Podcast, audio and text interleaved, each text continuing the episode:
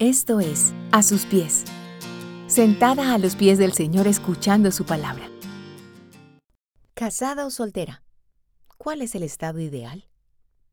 La iglesia de Corinto tenía inquietudes en relación con muchos temas. Uno de ellos, el matrimonio. En el capítulo 7 de la primera carta a los Corintios, Pablo inicia diciendo, En cuanto a las cosas que me escribieron, Primera de Corintios 7.1 y a continuación ofrece varias recomendaciones tanto de parte del Señor como de Él, un hombre lleno de la sabiduría de Dios. La iglesia de hoy, y en especial las mujeres, no parecemos estar muy distantes de las mujeres de Corinto en cuanto a las inquietudes con relación al matrimonio. Solo basta con observar nuestra sociedad, donde muchas mujeres hoy en día no desean casarse, mientras que otras lo añoran con todas sus fuerzas, casi como si fuera su gran sueño. Pero entonces, ¿cuál es el estado ideal? ¿Existe algo así? Para comenzar, Pablo deja muy claro que en el matrimonio tendremos problemas. No nos casamos para llegar a un estado de felicidad plena donde nunca más sufriremos y seremos felices por siempre, como terminan la mayoría de las historias de Disney de mi época. Por cierto, ¿por qué la película termina con la boda? Es realmente allí donde inicia la historia donde comienza una verdadera lucha con tu carne, con tu egoísmo, con tu terquedad, con tu deseo de tener la razón, con tu negación a ceder y darte en servicio al otro. Realmente, esto es el matrimonio, un pacto de amor que refleja el amor de Cristo por su iglesia, donde hay corazones y estrellas, pero también lágrimas y desvelos. Y Pablo lo deja muy claro. A los solteros y a las viudas les digo que es bueno para ellos si se quedan como yo. Primera de Corintios 7, 8. Y luego, vuelve a repetir hablando de las viudas.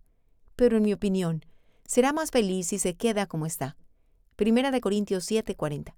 Es decir, sin casarse nuevamente. ¿Por qué Pablo es tan reiterativo en esto? Bueno, mi querida amiga, debemos hablar de los desafíos de las mujeres casadas.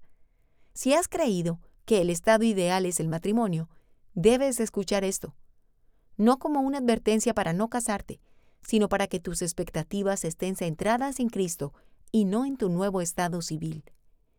La mujer casada no tiene autoridad sobre su propio cuerpo, sino su esposo. Primera de Corintios 7:4. Esto quiere decir que, al ser una sola carne, ella debe estar dispuesta a servir a su esposo con todo su ser, incluyendo su cuerpo. Las necesidades de su esposo ahora son su prioridad, y eso involucra sus conocimientos, habilidades, destrezas, finanzas y la unión sexual con su esposo.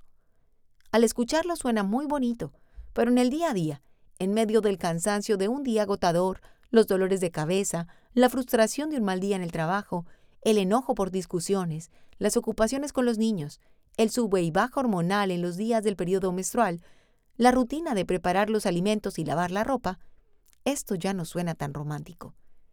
Allí hay un verdadero desafío por servir a Cristo a través del servicio al esposo y no a la propia carne.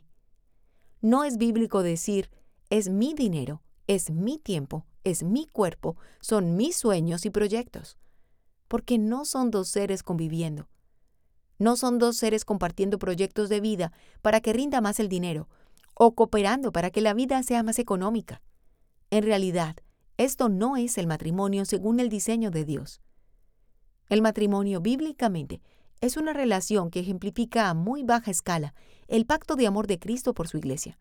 Y digo muy baja, no con ánimos de demeritarla, sino más bien porque el amor del pacto de Cristo por su iglesia sigue siendo un misterio para nuestras mentes temporales y finitas que significa sacrificio, renuncias, tristezas y alegrías.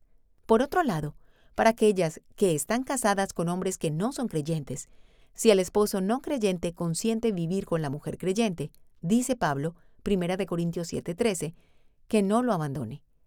Y sabemos lo difícil que puede llegar a ser esto en la realidad. Por sí solo, el matrimonio implica dos reinos en batalla, y con una persona que no conoce del Señor debe ser mucho más difícil, puesto que su razonar no está modelado por la palabra. Allí habrá también un desafío donde la esposa será formada en la paciencia y la fe. Asimismo, si tu esposo es creyente, pero es menos fuerte espiritualmente que tú, o es nuevo en su caminar en la fe, También habrá retos. No puedes pedirle a un niño de 5 años que realice una división, porque allí tendrá que sumar, restar, multiplicar y, por supuesto, dividir, y él apenas está aprendiendo los números. Lo mismo sucede con una persona que está iniciando sus primeras lecturas bíblicas y que está empezando a entender el Evangelio.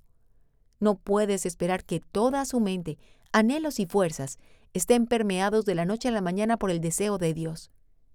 Primero, porque esto no te corresponde a ti, sino a Dios.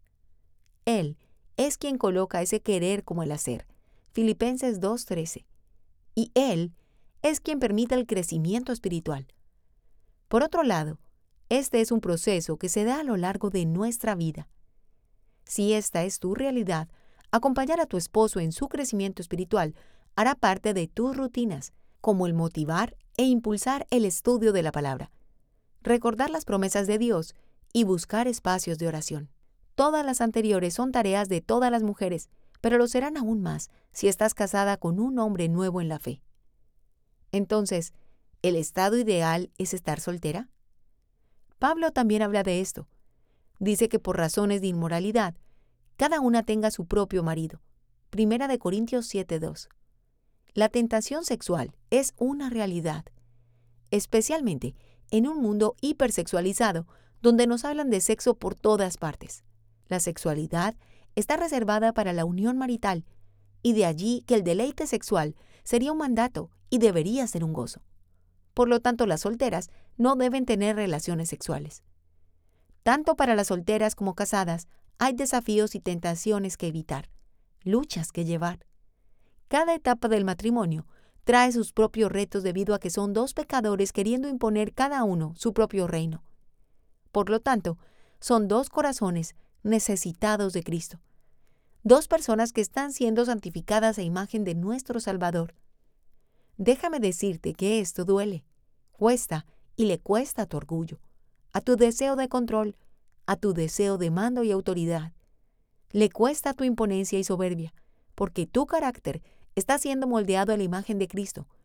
Y este realmente es tu estado ideal, ser transformada a su imagen. Él es el único que lo llena todo por completo, el único para el cual fueron hechas todas las cosas, aquel en quien el Padre se deleitó como su Hijo amado, y aquel que te ha amado tanto que se ha entregado por ti.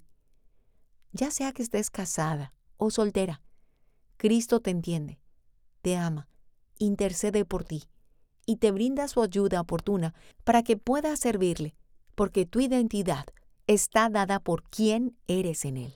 Si te gusta este contenido, compártelo y síguenos a través de YouTube e Instagram, a sus pies mujeres, y en nuestra página web, a asuspies.co.